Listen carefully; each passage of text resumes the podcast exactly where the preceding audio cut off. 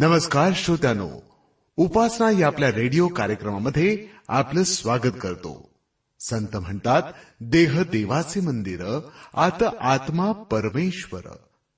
नावा टिळकांसारखे कविश्रेष्ठ म्हणतात सुंदर देऊळ हृदय हे माझे येथेच विराजे देव बाप खरच आम्ही देवाचा शोध देवळांमध्ये घेतो पण देव चार भिंतींच्या देवळामध्ये राहतच नाही मुळी.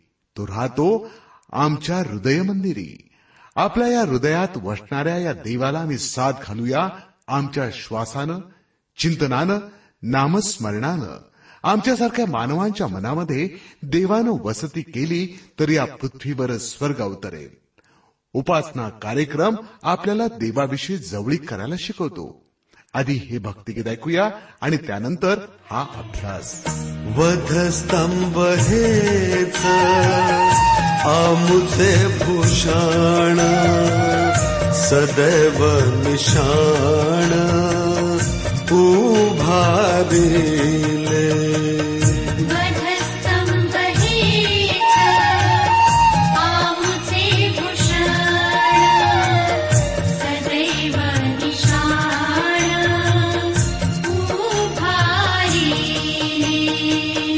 वधस्तंभ हेच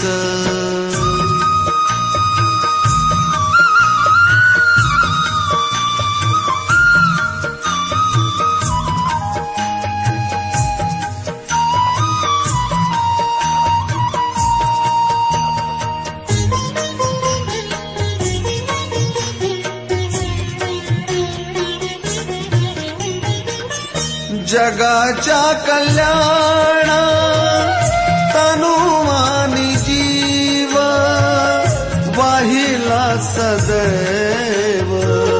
ख्रिस्तासाठी जगाच्या कल्याण तनुवानी जीव वाहिला सदैव. ख्रिस्तासाठी पहिला सदैव ख्रिस्ता साथी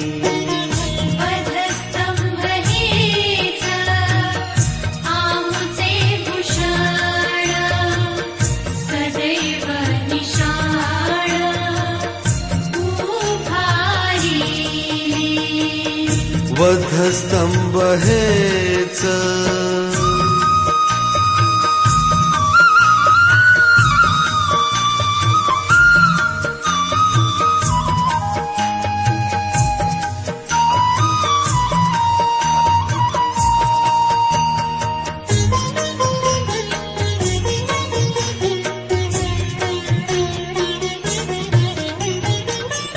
दास माढे आम्ही कधी न संतप्त सदाचेच तृप्त ख्रिस्त शिष्य. दास माढे आम्ही कधी न संतप्त सदाचेच तृप्त ख्रिस्त शिष्य. सदाचेच ह्यावेळेला आपण प्रार्थना करूया.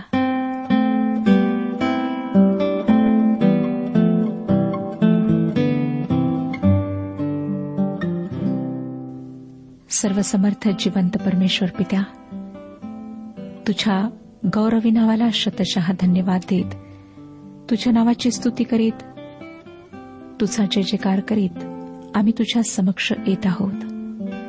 ही तुझी कृपा आहे प्रभू की पुन्हा एक वार आम्हाला हा प्रसंग लाभलेला आहे की आम्ही तुझं वचन ऐकावं. या वचनाच्या प्रकाशात आपल्या जीवनाचं परीक्षण करावं. तू आमच्यासोबत हो. आमच्याशी बोल. विशेष रीतीने प्रभू जे शरीराने दुर्बळ आहेत आजारी आहेत त्यांना स्पर्श करून आरोग्य दे. प्रार्थना आहे प्रभू त्या सर्व कुटुंबांकरिता ज्या कुटुंबांमध्ये शांती नाही भांडणं आहेत पती पत्नींमध्ये गैरसमज आहेत. त्यांना त्यांच्या कर्तव्यांची जाणीव होऊ दे. त्यांना कळू दे की ते चुकत आहेत. प्रत्येक लेकरावर तू आशीर्वाद पाठव. त्यांच्या अभ्यासात तू त्यांची मदत कर. त्यांना यशस्वी कर. ज्यांना नोकरी नाही त्यांना नोकरी लागू दे.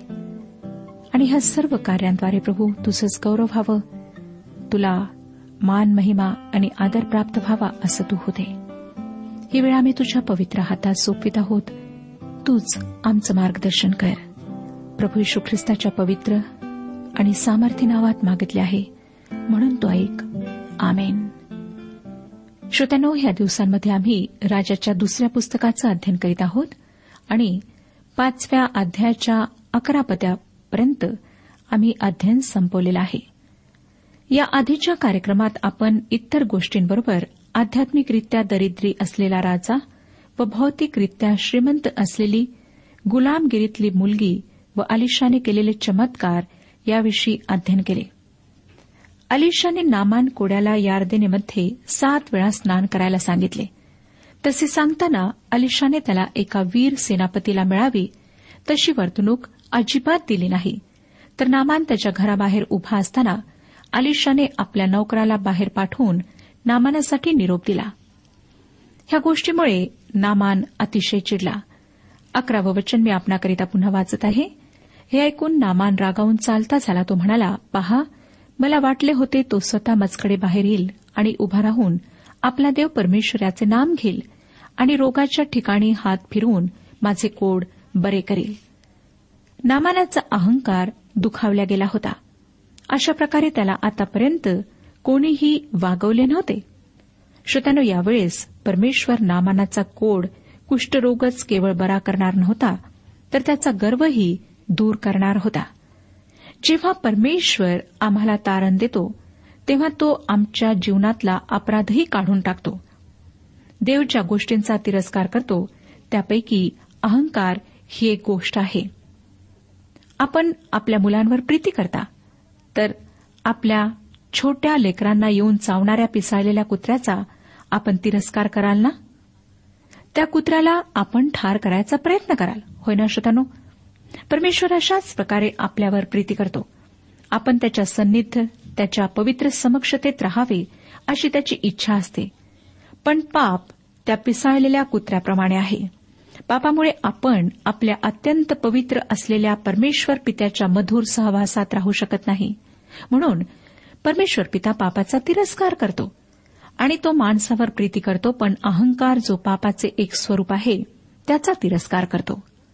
तो आपला तिरस्कार अतिशय स्पष्ट शब्दात नीतीसूत्रे सहावाध्याय सोळा ते एकोणीस वचनांमध्ये व्यक्त करतो. हे वचन सांगतं की परमेश्वर ज्यांचा द्वेष करीतो अशा सहा गोष्टी आहेत.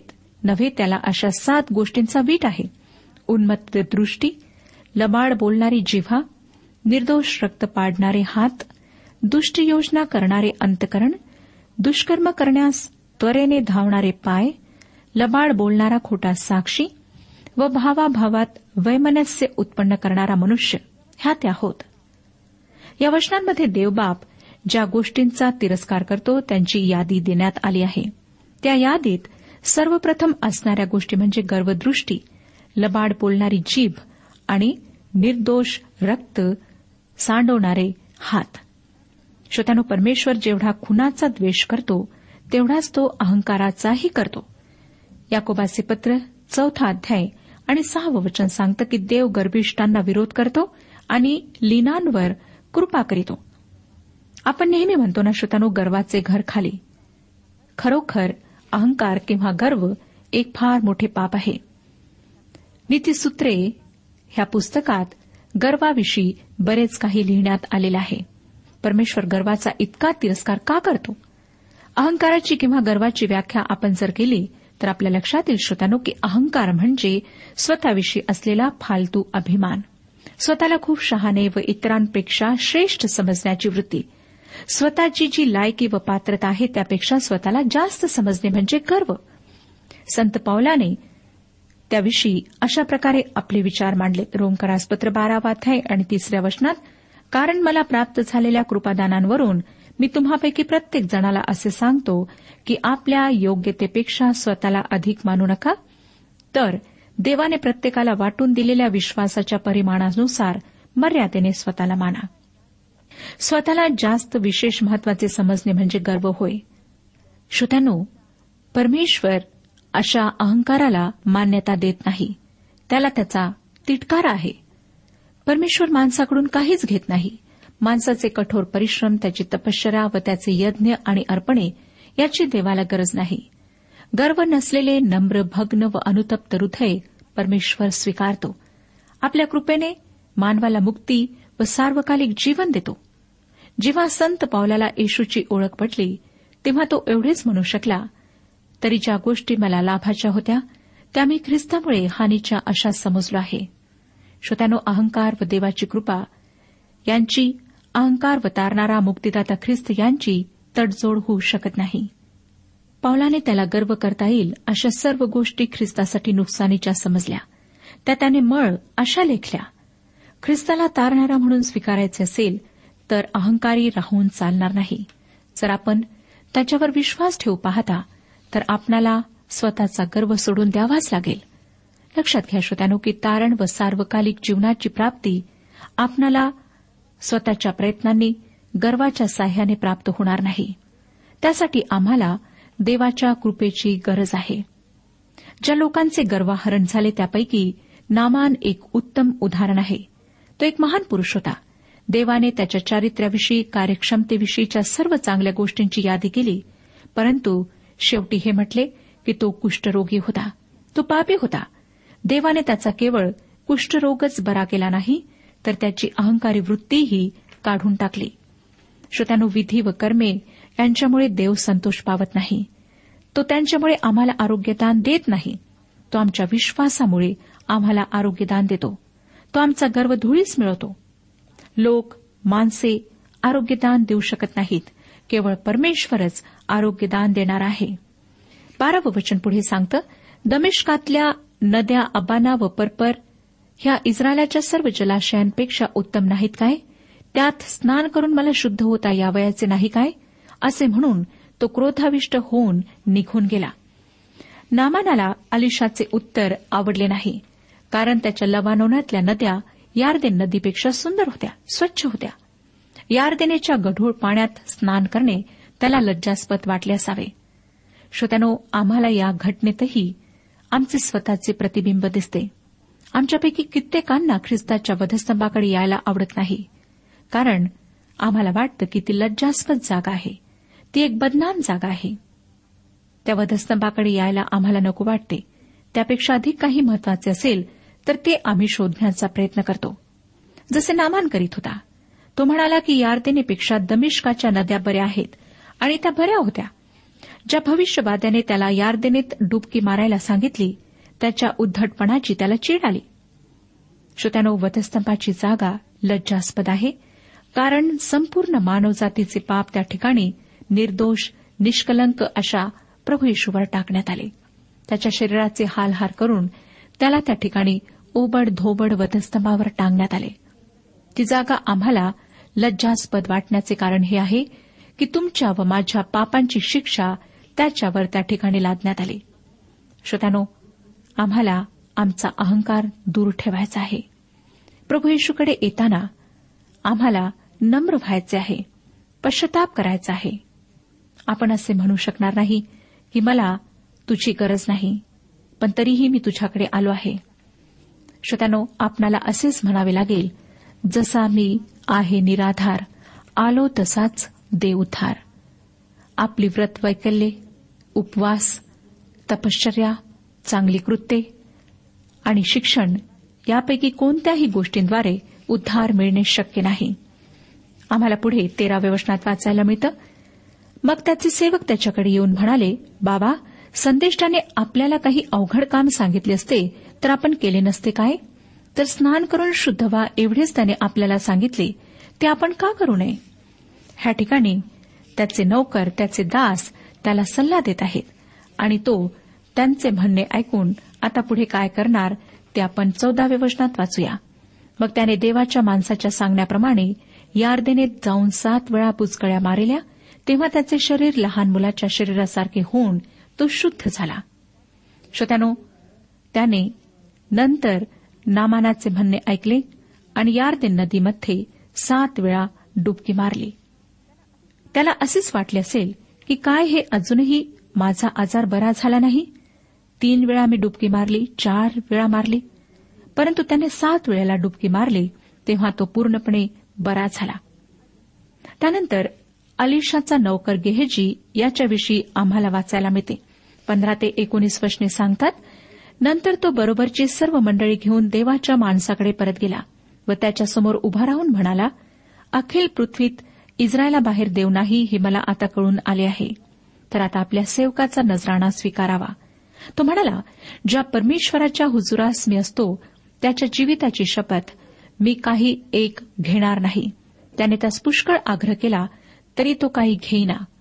तेव्हा नामान म्हणाला एवढी तरी निदान कृपा करा की आपल्या दासाला दोन खेचराच्या ओछ्याची माती द्या कारण यापुढे आपला सेवक परमेश्वराशिवाय दुसऱ्या कोणत्याही देवास होमबली अर्पिणार नाही की यज्ञ करणार नाही. परमेश्वराने आपल्या दासाला एका गोष्टीची मात्र क्षमा करावी. म्हणजे माझा धनी रिमोन दैवताच्या मंदिरात पूजा करावया जातो तेव्हा मी त्याच्याजवळ असतो. आणि रिमोन दैवताच्या मंदिरात गेल्यावर त्यास मी नमन करीत असतो. ह्याप्रमाणे रिमोनाच्या मंदिरात जाऊन मी त्यास नमन करीन तेव्हा परमेश्वराने आपल्या दासाला क्षमा करावी. तो त्यास म्हणाला आता सुखाने मार्गस्थ हो. तो तिथून निघून थोडी वाट चालून गेला.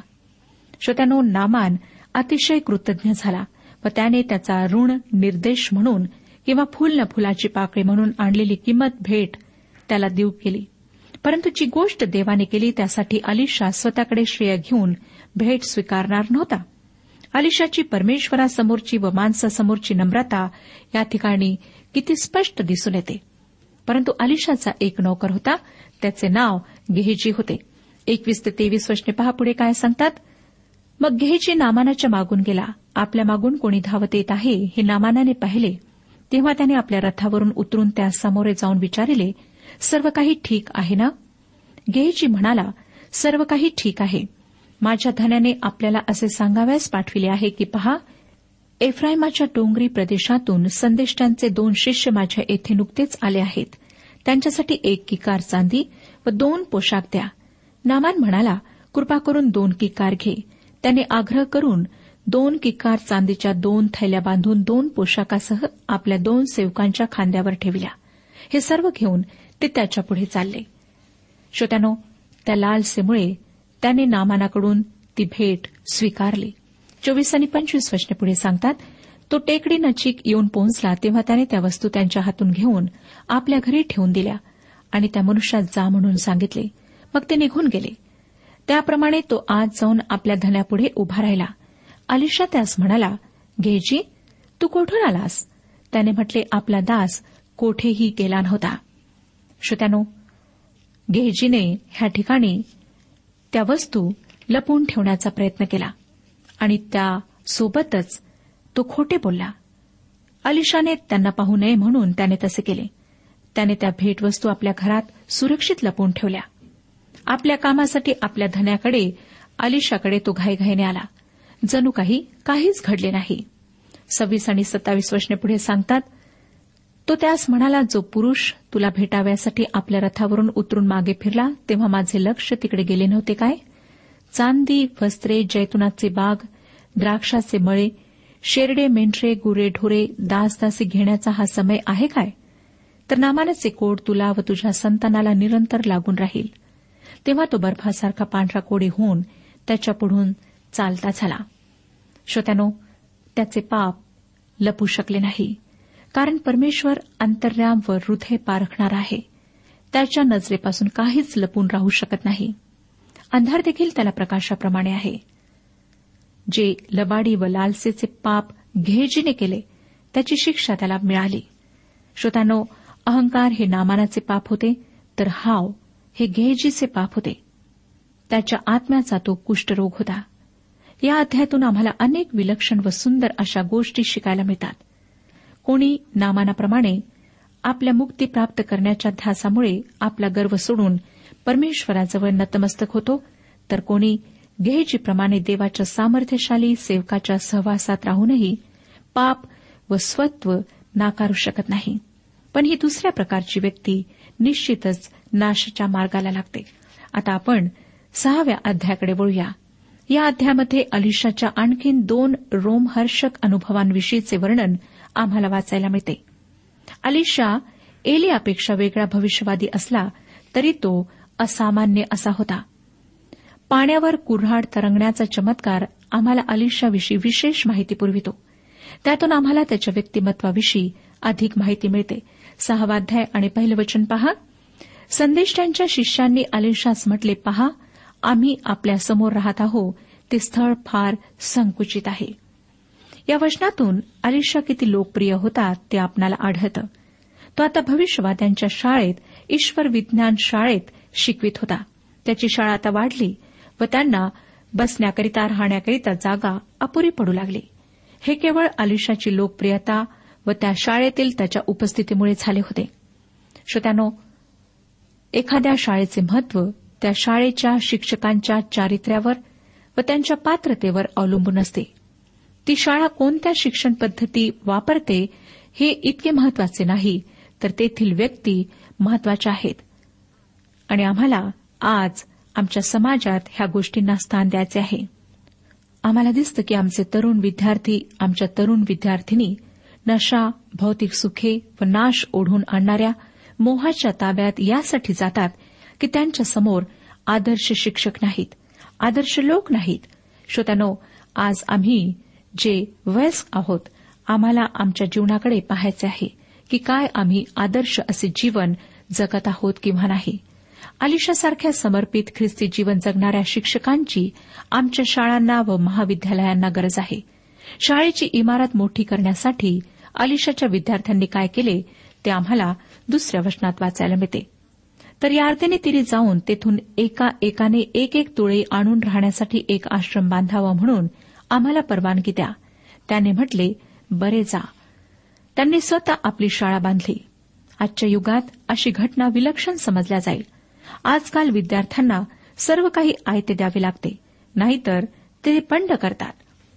पुढचे वचन वाचूया. तिसरं एकाने त्यास म्हटले कृपा करून आपण आपल्या सेवकांबरोबर या. तो म्हणाला बरे येतो. हे वचन मला फार उत्साहित करते. या वचनातून अलिशा किती प्रिय शिक्षक होता व त्याचे व्यक्तिमत्व किती मोहक होते ते आम्हाला आढळते. आज आमचे व्यक्तिमत्व कसे आहे? काय आम्ही आमच्यापेक्षा जे वयाने लहान आहेत त्यांच्यासमोर आदर्श ठेवलेला आहे. काय ते आमच्याकडे पाहून आकर्षित होतात? काय त्यांना आम्ही आमच्या जीवनाच्याद्वारे काही शिकवण देऊ शकतो? चौथं वचन पहा श्रोत्यानो.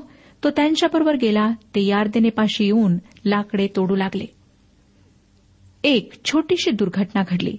सर्वसाधारण माणसांकरिता ती शुल्लक घटना होऊ शकते परंतु त्याचं महत्त्व आहे. पाचवं वचन सांगतं एक जण तुळी तोडून पाडीत असता कुऱ्हाड दांड्यातून निसटून पाण्यात पडली.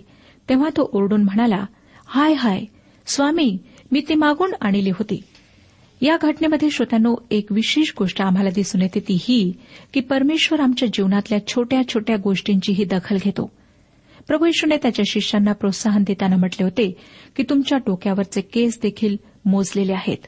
तसेच यशयाच्या पुस्तकात परमेश्वर म्हणतो की त्याने आमचे चित्र त्याच्या तळहातावर कोरलेले आहे. तो आमचे अगदी बारकाईने निरीक्षण तर करतोच पण आमच्या बारीक सारीक गरजाही तोच भागवतो श्रोत्यानो आपल्याला जर कुऱ्हाड घ्यायची असेल तर ते आजकाल तितके अवघड नाही. लोखंडी सामानाच्या दुकानात आम्हाला हव्या त्या वजनाची आकाराची कुऱ्हाड सहज मिळू शकते. पण त्या काळात लोखंडाचे कोणतेही साधन किंवा शस्त्र मिळणे कठीण होते. लोखंडी वस्तू दुर्मिळ होत्या. शमुएलाचे पहिले पुस्तक तेरावा अध्याय आणि बावीसाव्या वचनावरून ह्या विधानाची सत्यता आम्हाला पटते. संपूर्ण सैन्याजवळ केवळ दोनच तलवारी होत्या. यावरून त्या काळात लोखंडी साधने व हत्यारे किती दुर्मिळ होती ते आम्हाला दिसते. म्हणूनच श्रोत्यानं त्या तरुणासाठी ते कुऱ्हाडीचे पाते मौल्यवान होते आणि अर्थातच त्याने ते उसने मागून आणले होते. तो विद्यार्थी निष्काळजी नव्हता. त्याने त्याच्या कुऱ्हाडीची नीट काळजी घेतली होती. परंतु अकस्मात ती गोष्ट घडली. देवाने या गोष्टीविषयी नियम यासाठी केला होता की ही घटना नेहमी घडणारी होती. आपल्यासमोर कोणीही नसताना लाकूड कापण्याची काळजी या तरुणाने घेतली होती. तो अशा प्रकारे उभा होता की जर लाकूड तोडताना कुऱ्हाडीचे पाते उडाले तर ते कोणालाही जखमी न करता या आरतीनेच्या पात्रात पडावे. त्याचा दुसरा दोष म्हणजे त्याने ती कुऱ्हाड उसनी घेतली होती. मला वाटतं श्रोत्यानो की हा विद्यार्थी एक गरीब विद्यार्थी होता. सहावं वचन सांगतं की देवाच्या माणसाने विचारिले ती कोठे पडली? त्याने ती जागा दाखविल्यावर अलिशाने एक लाकूड तोडून तेथे टाकले तेव्हा लोखंड पाण्यावर तरंगू लागले. पुष्कळदा लोक अलिशाने जो प्रश्न विचारला की ती कोठे पडली ह्याबद्दल आक्षेप घेतात. अलिशाच्या या प्रश्नाविषयी शंका घेणारे लोक या ठिकाणी म्हणतील जर अलिशा भविष्यवादी होता तर त्याने तो प्रश्न का केला? ती कुऱ्हाड कोठे पडली हे त्याला माहीत असायला हवे होते.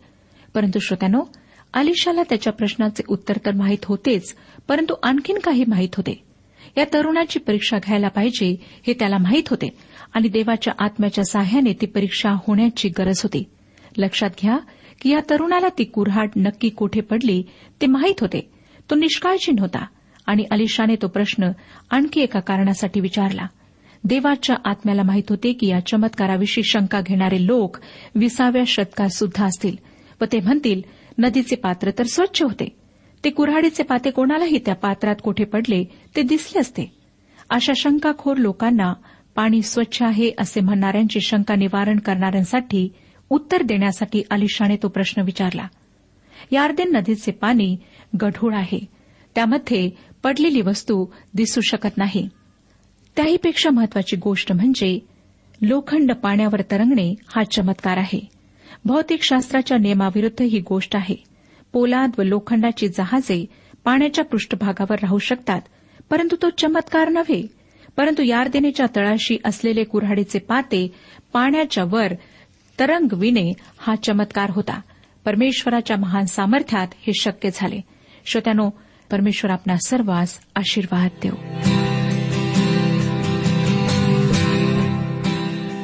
आजच्या उपासना कार्यक्रमात परमेश्वराच्या जिवंत वचनातून मार्गदर्शन आपण ऐकलं. आजच्या या वचनातून आपणास काही आशीर्वाद मिळाला असेल यात काही शंका नाही. सदैव हो जीवनविषयक काही शंका असल्यास किंवा काही प्रश्न असल्यास किंवा काही प्रार्थना निवेदन असल्यास पत्राद्वारे आम्हाच अवश्य कळवा. आम्हाला अगदी आनंदच होईल. पत्र व्यवहारासाठी आमचा पत्ता लिहून घ्यावा. कार्यक्रम उपासना पोस्ट बॉक्स क्रमांक एक शून्य दोन बेजनबाग नागपूर पिनकोड क्रमांक चार चार शून्य शून्य शून्य चार. आमचा ईमेल अॅड्रेस आहे Marathi T T B at radio eight eight two dot com. Email address पुन्हा एकदा ऐका. Marathi T T B at radio eight eight two dot com बरं तर आता इथंच थांबूया कारण आपल्या कार्यक्रमाची वेळही संपत आलेली आहे. पुन्हा आपली भेट आपल्या पुढल्या कार्यक्रमात तोपर्यंत नमस्कार.